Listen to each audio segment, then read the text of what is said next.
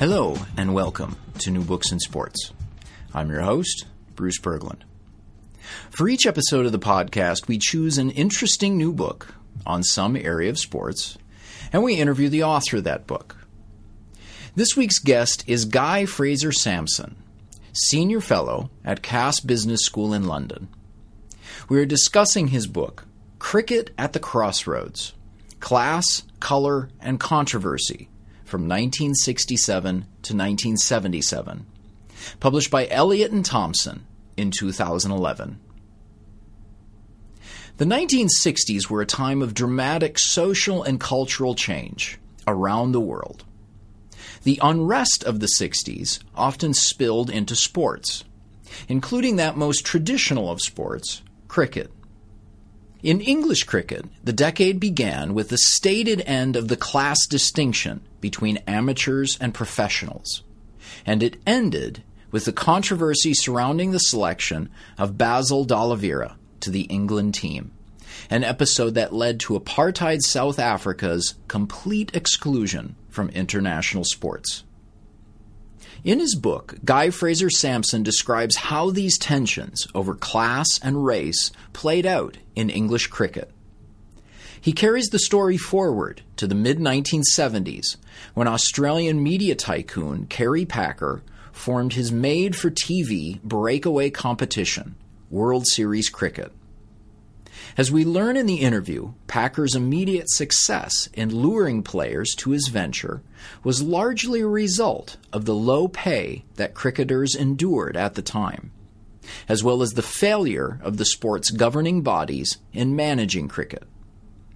And Guy also makes the case that the main threat to the sport was not Kerry Packer and his millions, but the decisions of captains, umpires, and administrators who allowed aggressive bowling to take over the game in the early 1970s, leaving players bruised and broken.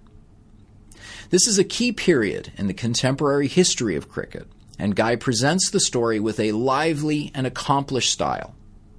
As an American, and thus a novice to cricket, I found the book to be an engaging and enjoyable read. Certainly, true fans of the sport will find much to appreciate in it. So let's turn to my interview with Guy.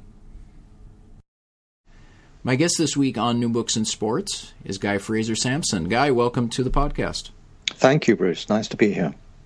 So, you are trained in law, but your career has been in investment management. Uh, you've written several books and articles on investing and finance. Uh, you also teach at uh, Cass Business School in London. You regularly speak at conferences on matters of business and finance, and still you regularly write history as well as fiction. So, uh, what brings you back to to researching and writing history and fiction? Well, I think they've always been the great loves of my life. They were always my favorite subjects at school. And I'm a firm believer in the principle that you can't really understand any subject simply by studying that subject alone. Uh, and I think a number of my books demonstrate that. They seem to wander off into all sorts of different areas. so I'll cite you next week when I when I teach my history classes, and I have have students, many business students, and it's it's hard to compel them to uh, to study history. Well, I've just written a book. If you'll forgive a shameless plug, I've just written a book called The Mess We're In uh, Why Politicians Can't Fix Financial Crises. And although it's aimed at very much at business student type people, it's largely a history book. So, what led you to write this particular book on this decade of English cricket?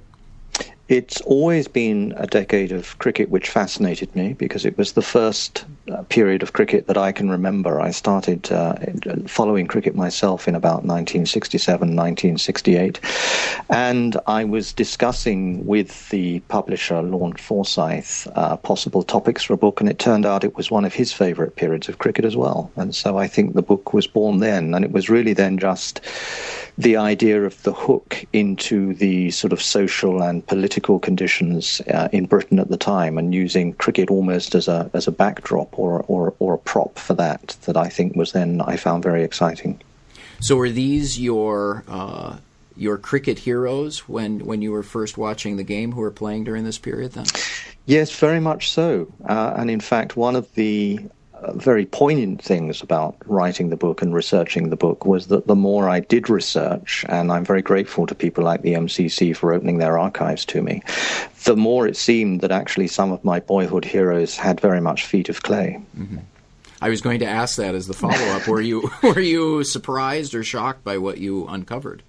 Yes, uh, my boyhood hero, as I suspect most people who watched at that time, was Colin Cowdrey. Mm-hmm. Uh, and as you'll know from reading the book, he emerges very much as a rather flawed individual. So let's turn to the book. And uh, as you said, you were interested in this period as a, a, fan of cricket, but you were interested in then connecting it to the larger uh, social and political context. And in one of the early chapters, you, you set this larger context. And not surprisingly, given your background, you write about the economic context. And so I'll start by asking this How did the, the economic situation in 1960s, early 1970s Britain affect English cricket? It didn't affect it directly. It affected those who played it because what happened in Britain at that time was we had a period of very high inflation. Retail prices trebled in just over 10 years. And people like professional cricketers who did not really have a trade union to protect their position became very much poorer in real terms because their pay did not in any way keep up with rising prices. And what really brought that about was an explosion in consumer credit in the late 1950s and early 1960s. Uh, you know, a lot of people who haven't grown up in Britain, for example, may not be aware that we still had rationing, wartime rationing, well into the 1950s. And so there was this terrible period of austerity that suddenly came to an end, and government thought it would be a very popular thing to do to unleash this tidal wave of credit. And of course, the results in terms of things like inflation were inevitable. So, something else I found interesting in this chapter is uh, that you discuss television as both a mirror and an instrument of social change. So, uh, can you talk about that, of how you view television and then its significance to, to cricket? Yes, its significance as, if you like, a mirror of social change was that until commercial television started in Britain, which wasn't on any widespread scale until sort of the very early 1960s, people who lived, for example, in London really had no idea that there were people who lived in other parts of the country who spoke in a very different way and had very different popular culture. So it was very much an eye opening experience, I think, for people in different parts of the country to realize for the first time just how diverse Britain was as a country. Far more diverse, perhaps, than any other country, I think, certainly any other country that I've been to. Uh, the way that you have almost different dialects being spoken just a short distance away from each other, that doesn't really happen to the same extent, even in somewhere like Italy. So it was very much a mirror of social change. And at the same time, you had the established, if you like, BBC type television personalities being challenged by and giving way to on commercial television people from really much more ordinary origins. A lot of the comedians and the actors in the soap for example, uh, were all of working class origin, and many of them either from London or the north of England. So it was very much an instrument of social change. As far as cricket was concerned, it was very much the financial saviour because attendance at cricket matches had been declining rapidly. There were all sorts of reasons for that. So something that you mentioned at at uh, the start of your answer about Londoners discovering through television that there was uh, that there were other parts of Britain. One other tension or part of the background you discuss is this this north south divide, and this does play out directly in cricket. Yes, absolutely. And it's not just a, a, geographical divide, it's also very much a social divide. So, yes, on the one hand, players from southern counties, the most obvious ones being places like Middlesex and Essex, uh, were definitely favoured, perhaps unfairly, over players from northern counties. But much more than that, there was the class system, mm-hmm. which in the 1960s and into the 70s was still immensely strong in Britain. And there was very much this idea of just as you, you shouldn't be an officer in the army unless you were from some sort of good middle class or upper class family, that the same thing should happen in cricket, that leadership was somehow an, an inbred characteristic that, that the patricians had but the plebeians didn't. Um, and hence the tension at the very beginning of the book when we find that very much against their will, the cricket authorities have been more or less forced into appointing somebody as captain of England who is not only a northerner but is also a working class professional. Mm-hmm.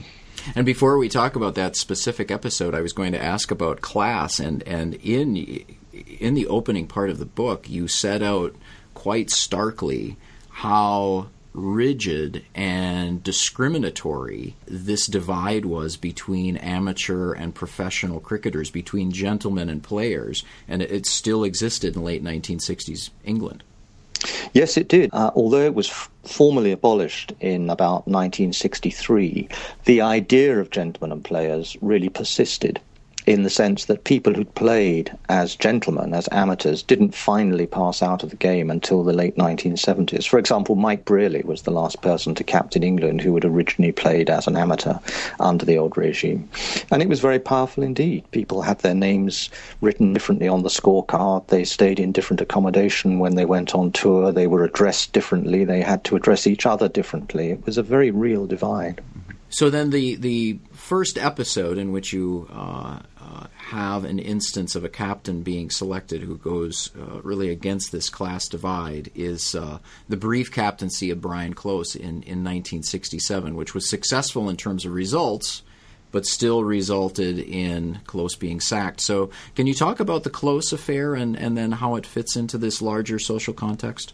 Yes, prior to Brian Close, there had been a succession of England captains who all very fit, all very much fitted the mould of what you might call the officer and a gentleman. They'd all been to boarding school, they'd all been to Oxford and Cambridge. So the captaincy rotated between people like David Sheppard, uh, Ted Dexter, Mike Smith, Colin Cowdrey. But in 1966, they ran into a problem because England came up against a very powerful West Indian side and they were completely blown away.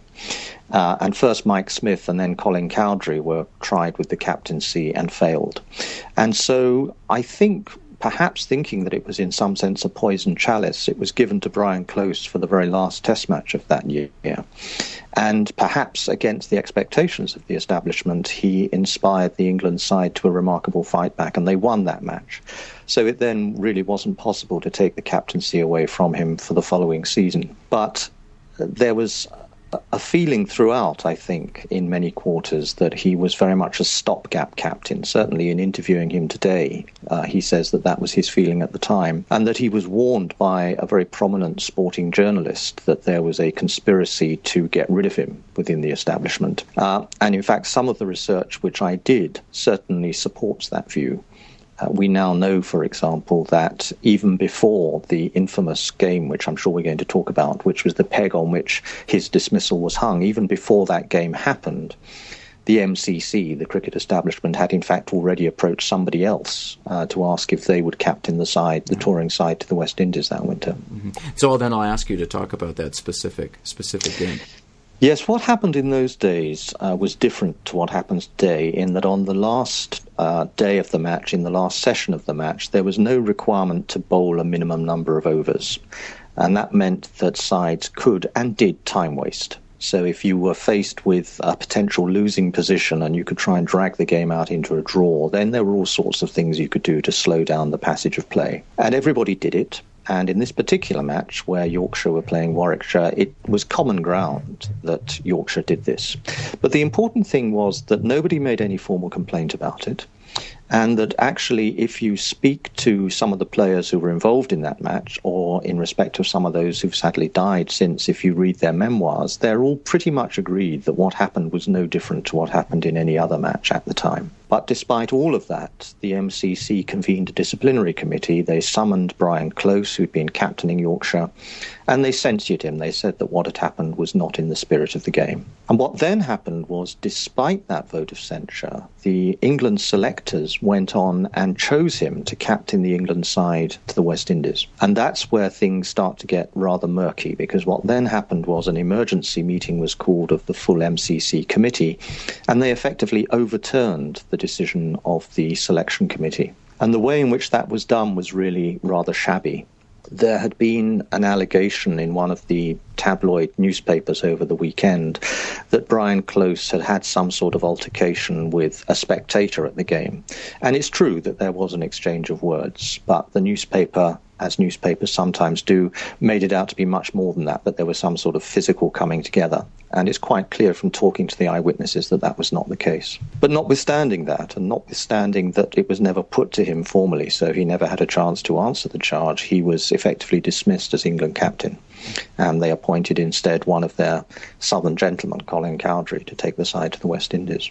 So, following up on that, one thing that struck me in the book, not only with the, the close affair, but, but really throughout the book, is uh, how much attention, fittingly, you devote to the selection of captains and players, and how these these processes of selection uh, are both seemingly connected to larger factors in, in society, but they're also obscure and, and even cryptic. I was thinking of it, this is like Kremlinology to see how the selectors work and how they came up with their choices for for captains and, and for members of the team. So uh, I'll ask you, who were the, the selectors during this decade, and and uh, did you get a sense of what was motivating them in their decisions? Because it wasn't entirely, as you just said, based on on what uh, their their performance in playing.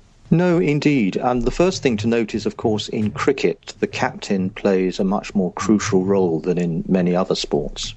And therefore, the selection of the captain is crucially important because he's in control of the side for the whole day out on the field. Uh, in fairness to the selectors, it has to be said that throughout most of the 1960s, um, they did their job pretty well. Certainly, they cannot be blamed for anything that happened in the Close affair. The selectors were normally four former cricketers, very occasionally also current but senior uh, cricketers playing the game. And the captain, once selected, would then join them, so it would become a body of five people. And the tradition was that the captain would always have the last say because he was the one whose performance was going to be judged on how the team did, and therefore that was felt to be the fair thing to do. So the selectors were very much uh, former players. So, were you able then to? You had mentioned that the MCC opened its archives and uh, that you did do uh, some interviews. Uh, were you able to gain insight into the, the deliberations that went on among the selectors? Only to a very limited extent. My one real regret about the book was that I wasn't able to persuade Doug Insole, who was the chairman of selectors for some of these key events, to speak to me. Um, he declined to be interviewed, and the other selectors of the time sadly had all passed away. And much has been made of the fact that the relevant committee book uh, has somehow gone missing in the Lord's archives. It's no longer available. I'm I'm not sure that that's actually as sinister as some of the conspiracy theorists make it out to be. I think it's probably inadvertent rather than deliberate. But certainly, when we move on to talk about the D'Oliveira affair, I think it is very significant because there were certainly a lot of people present in that process who had no right to be there. Okay, and that was what I was going to talk about next: is uh, uh, the selection or the non-selection, and then uh, selection of Basil D'Oliveira. And uh, I'll ask you first, please, to introduce D'Oliveira and explain the the background um, of his episode. Yes, Basil D'Oliveira was what the South African regime called a Cape Coloured. Uh, under the apartheid system, uh, as we know, people were divided basically according to the color of their skin, and you could be either white, black, or colored. And D'Oliveira was a Cape colored. And the significance of that was that if you were non white, you were not allowed to represent South Africa at any sport. Indeed, you were not allowed to play sport, even at a regional or a local level, against white teams. So each of the ethnic communities had to play cricket amongst themselves. Basil D'Oliveira was a very talented cricketer, both as a batsman and as a bowler. And he came to the attention of various people in England, including the legendary journalist John Arlott, who was a lifelong opponent of apartheid. And Arlott arranged for him to come to England and play professional league cricket. And from there, he graduated after a few years' residence qualification uh, to playing for Worcestershire, one of the English counties. Now, that raised the prospect, of course, that he might one day be selected for England, and that in turn he may also be selected to tour South Africa, which would have created a political furore. And the South African regime had been becoming increasingly uh, obstinate and isolationist. For example, uh, New Zealand had refused to tour them with their rugby side because they'd been asked for an assurance that they would not pick any Maori players, which they refused to give. They'd been banned, I think, from international tennis. Uh, they were about to be banned from international athletics by the International Olympics Committee. And this all came to a head in the summer of 1968 when D'Oliveira, having first been somewhat mysteriously left out of the England side, despite having been one of its best performers, was brought back for the very last match at the Oval and played a heroic innings, which helped England to win that match. And there's a considerable amount of controversy about what happened next, but it's clear that the selection meeting, which happened that very night after the match ended, did not choose him as part of the team.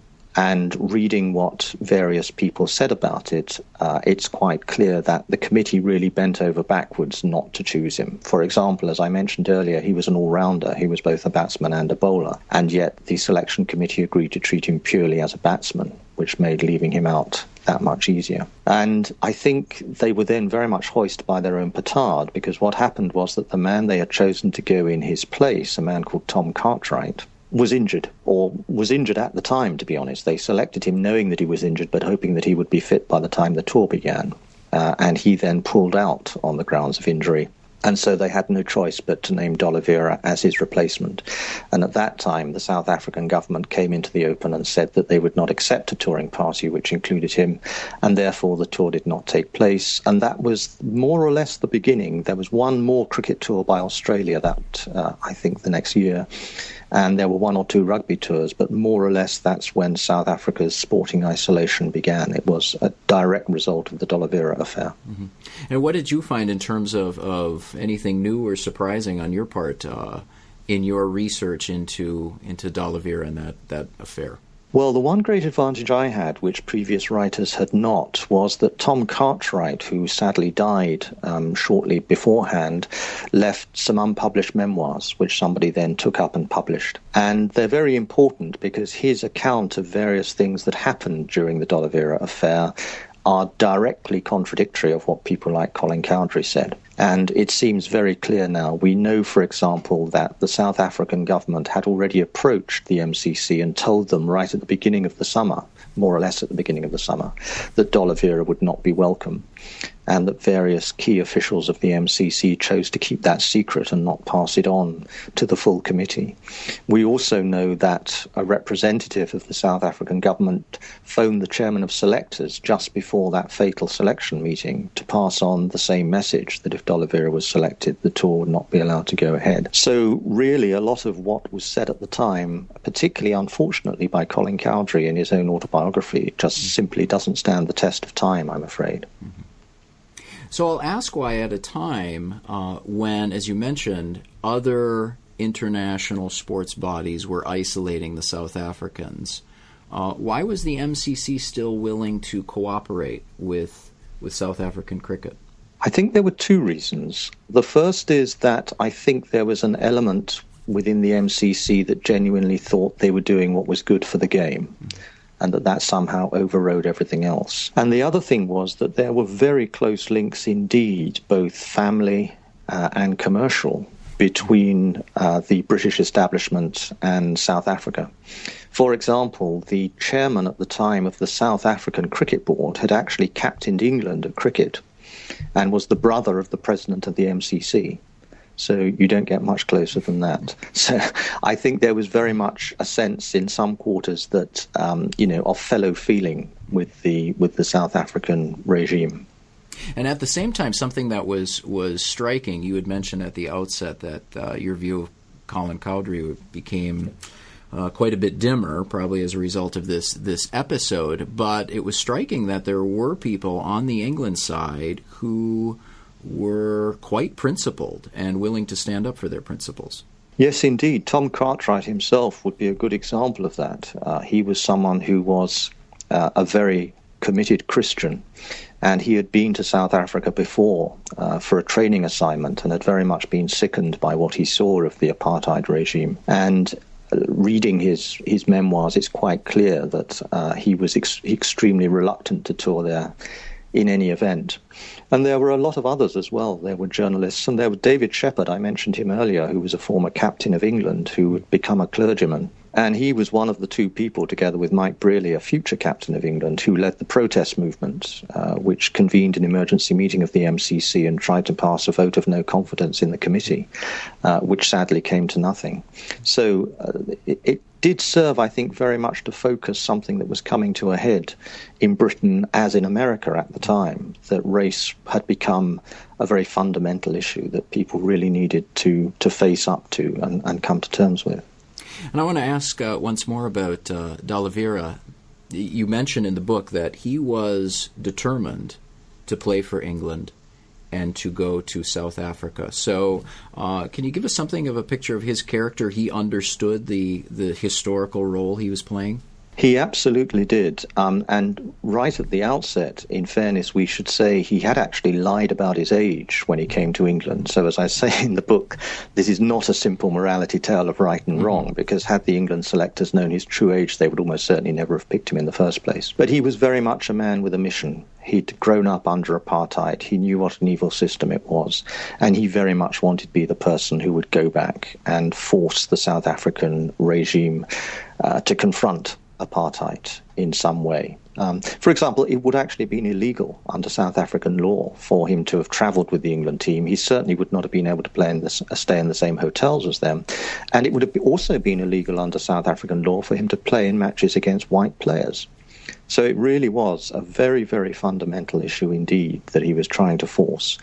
And he was absolutely distraught and devastated when the news came through that he'd been left out of the side. I mean, he literally uh, had a nervous collapse and had to be taken home, uh, and was only really comforted in the days that followed by the tens of thousands of letters that, that, of support that flooded in from, from people all over Britain. And I want to ask about that because, as a historian, something that struck me both with the D'Oliveira affair and the Close affair is that uh, you were able to look at some of the letters, at least the letters that the MCC received, and uh, it was it was quite striking the, the public response that these two decisions by by the selectors, uh, in terms of letters, uh, stirred up. Yes, and this was very new indeed. Uh, the MCC was not used to having their decisions questioned. And uh, this is a reaction that comes across, I think, quite strongly in some of the committee minutes at the time. But as far as the people who were writing in were concerned, uh, a lot of them felt very strongly, I think, that the close decision had been motivated on grounds of social class and that the D'Oliveira decision uh, had been motivated on grounds of race. Um, and it, it, was amazing to find those opinions so widespread because it's only fair to say that in British society at the time there was equally a great deal of prejudice and you know unthinking uh, discrimination both on uh, social and on racial grounds. Following up on that, then, did the MCC? So they commented on the response they were receiving. Did did this response prompt them to rethink uh, the way they made made choices for both the captaincy and the uh, and the team? No, I don't think it did. Um, in fact, if anything, uh, there's perhaps a hardening of attitude. I've certainly read all the committee uh, minutes for the few years thereafter, there's no sign, there's no recognition at all that the MCC think they might have got something wrong uh, or even wrongly presented it. I mean, it's fair to say these were in the days before PR, so they didn't have spin doctors to put their case for them.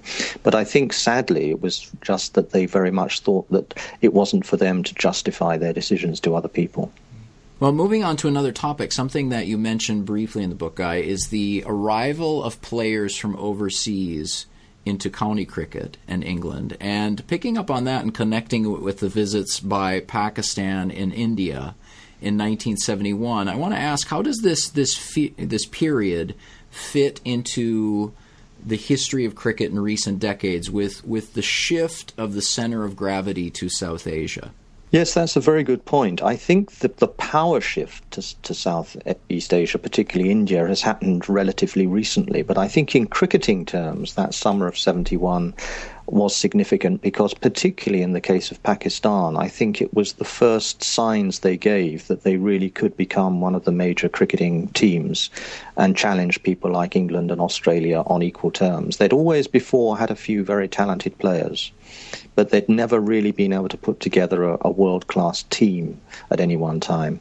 And this was really the first time that that happened. And I think they gave England a very nasty scare, actually. I mean, certainly Pakistan that summer of 71, I think, were unlucky, amongst other things, with the weather. I think that was very much a series uh, which they deserved to win.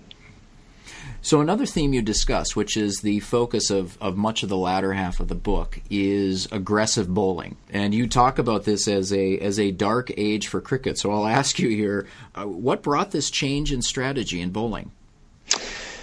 Well, it harked back to the Bodyline episode uh, in when England visited Australia before the Second World War, and they deliberately bowled uh, very short-pitched, aggressive deliveries, which became known as bodyline, and as a result, that was outlawed. What happened really uh, when uh, the England side under Mike Denness went out to Australia? Was that, and each side claims inevitably that the other side started it, but the reality of what happened was that the Australians, uh, Lillee Thomson, subjected the English batsmen to a consistent barrage of short pitch bowling. And I think there are, there are, two important things to note. The first was that whereas Bodyline had been against the spirit of the game, this was actually against the laws of the game. So it was a case of bowlers and their captains effectively daring the umpires to do something about it. And, and sadly, the umpires and the administrators were found wanting. But the other very important thing for a modern audience to understand is that this was the days before helmets. So if you were hit on the head by a cricket ball doing 90 miles an hour, uh, it was entirely possible that you could be killed or seriously injured, as indeed uh, one Indian batsman had been uh, some years previously, Nari Contractor, when he was hit by Charlie Griffith. And in fact, at the end of uh, Ray Illingworth's tour of Australia a few years previously, there'd been a very nasty precursor of this when Peter Lever, an English bowler who ironically hated bowling bouncers, he claimed later he only did it because he was told to, bowled a bouncer which hit a New Zealand batsman and actually killed him. Uh, he was resuscitated on the pitch, but his heart had stopped and his skull was fractured. And as I point out in the book, I think there would have been a wonderful opportunity there for the game administrators to draw together and say, look, this has gone far enough, we must stop this. But sadly, they didn't. Uh, and what happened the winter after the England tour was that the West Indies toured Australia. They were also subjected to this barrage of aggressive bowling, and they then decided to repeat it for themselves and the rest really is history. As I say in the book, in my view, cricket then entered a dark age, which it inhabited for quite some time, when really the true nature of the game was snuffed out. It was very rare to see spin bowlers. It became commonplace to have a battery of four fast bowlers just bowling short pitch deliveries, and that ushered in helmets uh, and all the rest of it. But the fact remains that I think those people who perpetrated it, particularly the captains, I think, who sort of stood by and dared the umpires to do something about it, uh, bear a, a, very heavy share of responsibility. Mm-hmm. Yes, after reading this, I was looking at, at clips on YouTube, and uh, one clip in particular, Brian Close batting against Michael Holding yes. in, in 1976. And, uh, it, you know, here on uh, in the States, you'll often hear baseball fans poo poo cricket, and mm-hmm. I would dare any baseball player to to stand in and endure what Brian Close did to take one one ball after another. That that was just brutal to watch.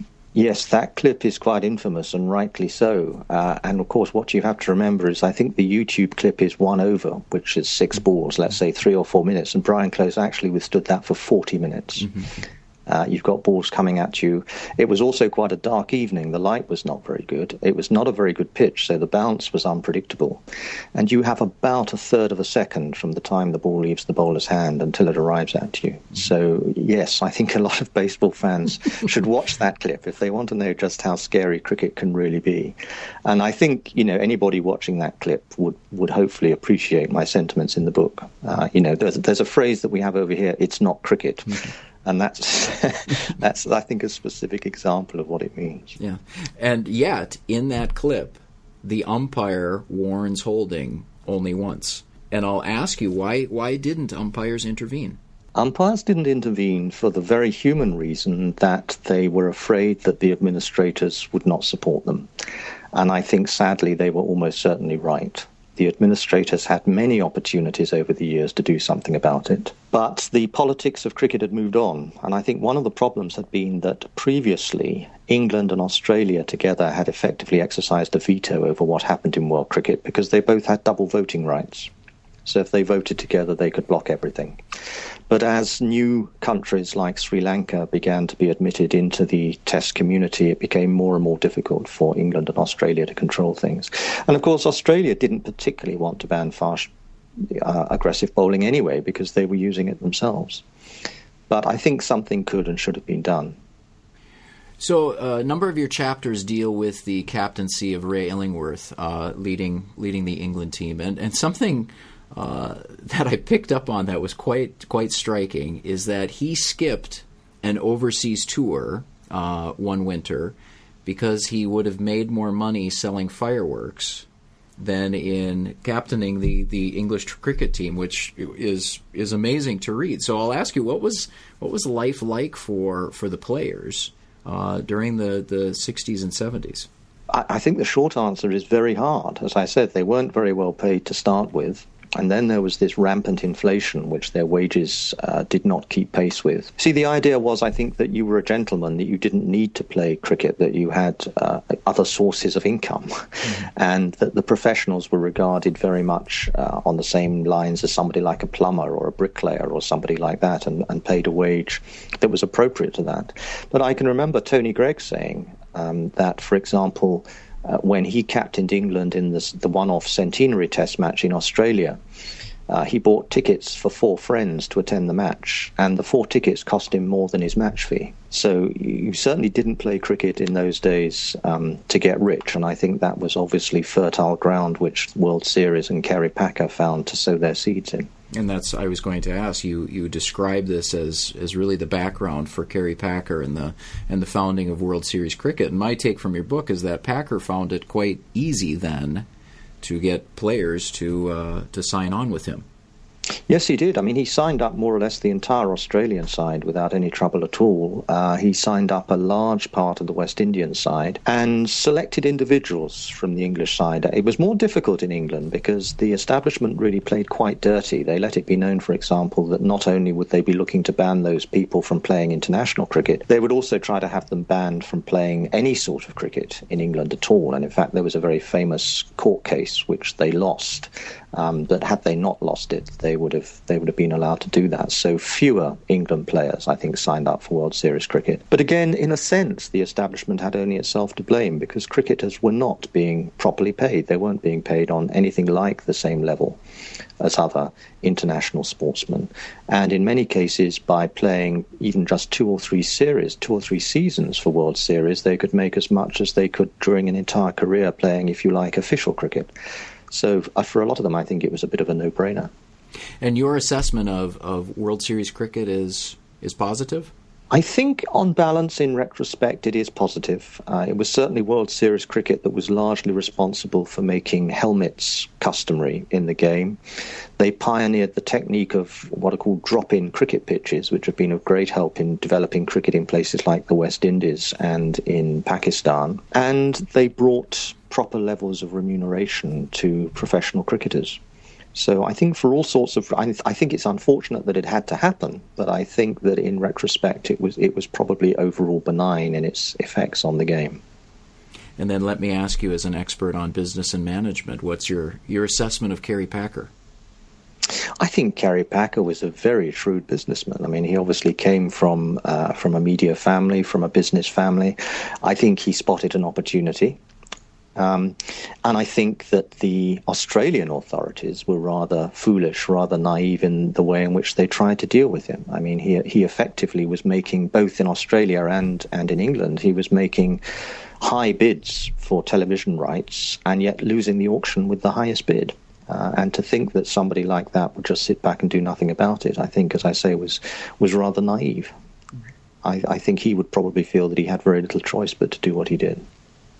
So, Guy, you had mentioned that one of your, your heroes when you were watching cricket was Colin Cowdrey, and yet uh, you you have somewhat of a lower view of him now after researching this book. Is there a uh, a player from this period who you have a greater esteem for after researching and writing this book? I think Ray was definitely.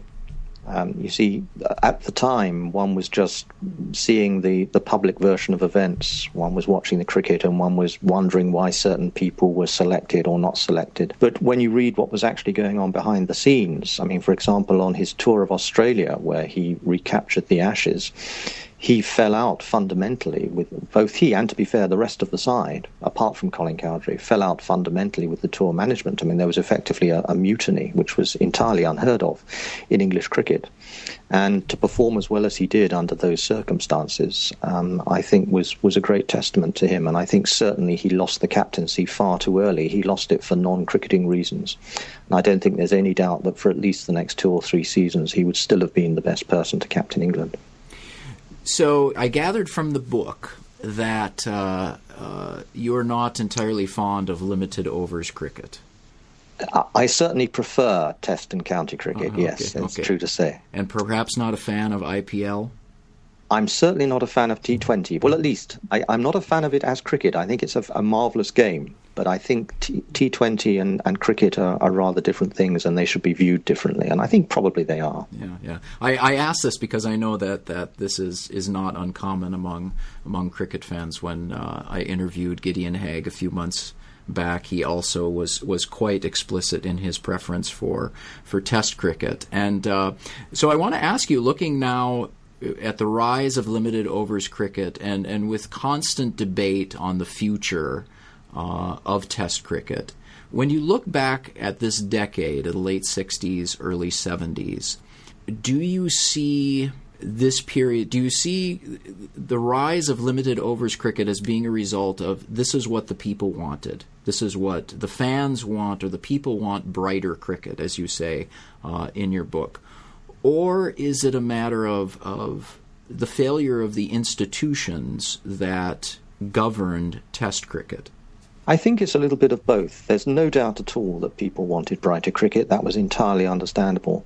But it's fair to say that today, first class cricket, test and county cricket, is much more is played much more aggressively and at a much faster pace. It is brighter cricket than it was back in the 1960s and the early 1970s. And there's also no doubt that limited overs cricket brought a huge amount of money into the game and that that money has been put to good use in developing youth cricket and school cricket and underdeveloped areas. So that's all been to the good. But I do think that, um, yes, part of the imperative for, for, limited overs cricket was that sadly, uh, first class cricket was not always as exciting as it might have been. In fact, one of the reviews of my book did actually say that. They said something like it was, it was a very well written book, but I'd made the cricket seem a lot more exciting than perhaps sometimes it was. which is maybe fair comment. And certainly, if you look at things like scoring rates and over rates in Test cricket today, they are dramatically higher than they were 20 or 30 years ago. Mm-hmm. And I'll ask you, uh, reading your epilogue, it seemed to me that that was something of a preface for for a next book. Is that uh, are you looking to write the next chapter of this history, or? There are thoughts of a sequel. yes, there are thoughts of a sequel which would which would carry the story on perhaps for the next ten years, and I, I, have a few ideas about how that might be done. But it would very much require the cooperation of various cricketers who are still very much alive, and that's really what I'm trying to set up at the moment. So I'll ask you with uh, your requests to get interviews. Was it was it difficult to get former cricketers to talk, or or were they were they eager to talk with you? It was very binary. They either refused point blank uh, or simply failed to respond, or they were very eager to tell me everything and more. In fact, one of the nice moments was as Doug Insole was declining very politely to be interviewed, I said, Well, you know, I have got Brian Close to speak to me. And he said, How did you get him to stop? So, as I said, it's binary. Mm-hmm. They, they, were either very eager to talk or very unwilling to talk. And I'll ask you about talking with Brian Close. It would seem that he would be a fascinating uh, figure to talk with because his long career uh, really covered the, the, the changes in, in the sport, going from the days of uh, when the the professional amateur divide was still was still in place to into the um, mid late seventies. Yes, indeed. He's a fascinating character, and it would be, have been wonderful to be able to write a book, a whole book just about him. And as you say, his career really spanned uh, a very long period of English cricket. And one of the early points in the book is he's actually disciplined by Yorkshire for failing to call an amateur cricketer sir when they were playing in the same match together. So, yeah, very much both the old and the new of Test cricket. Mm-hmm. So I'll ask. So the, the sequel to this book is, is still in the sketch phase. What uh, what are you writing? Right now? Uh, right now, I'm actually writing a detective story, which I'm writing under a nom de plume, and uh, I have a contract that for that from a publisher uh, here in England. And I'm also writing uh, a new finance book, which is uh, all to do with investment strategy. Well, Guy, thank you for coming on New Books in Sports. Not at all. Thank you for having me, Bruce. You've been listening to an interview with Guy Fraser Sampson about his book.